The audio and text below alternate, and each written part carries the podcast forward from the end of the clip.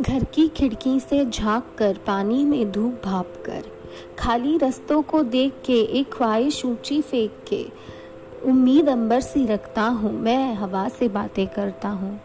ना बादल बरसा आवारा, ना पानी घर जा नाकारा, ना खबर किसी के आने की, मगर कुछ कर जाने की हिम्मत अभी भी रखता हूँ मैं, हवा से बातें करता हूँ।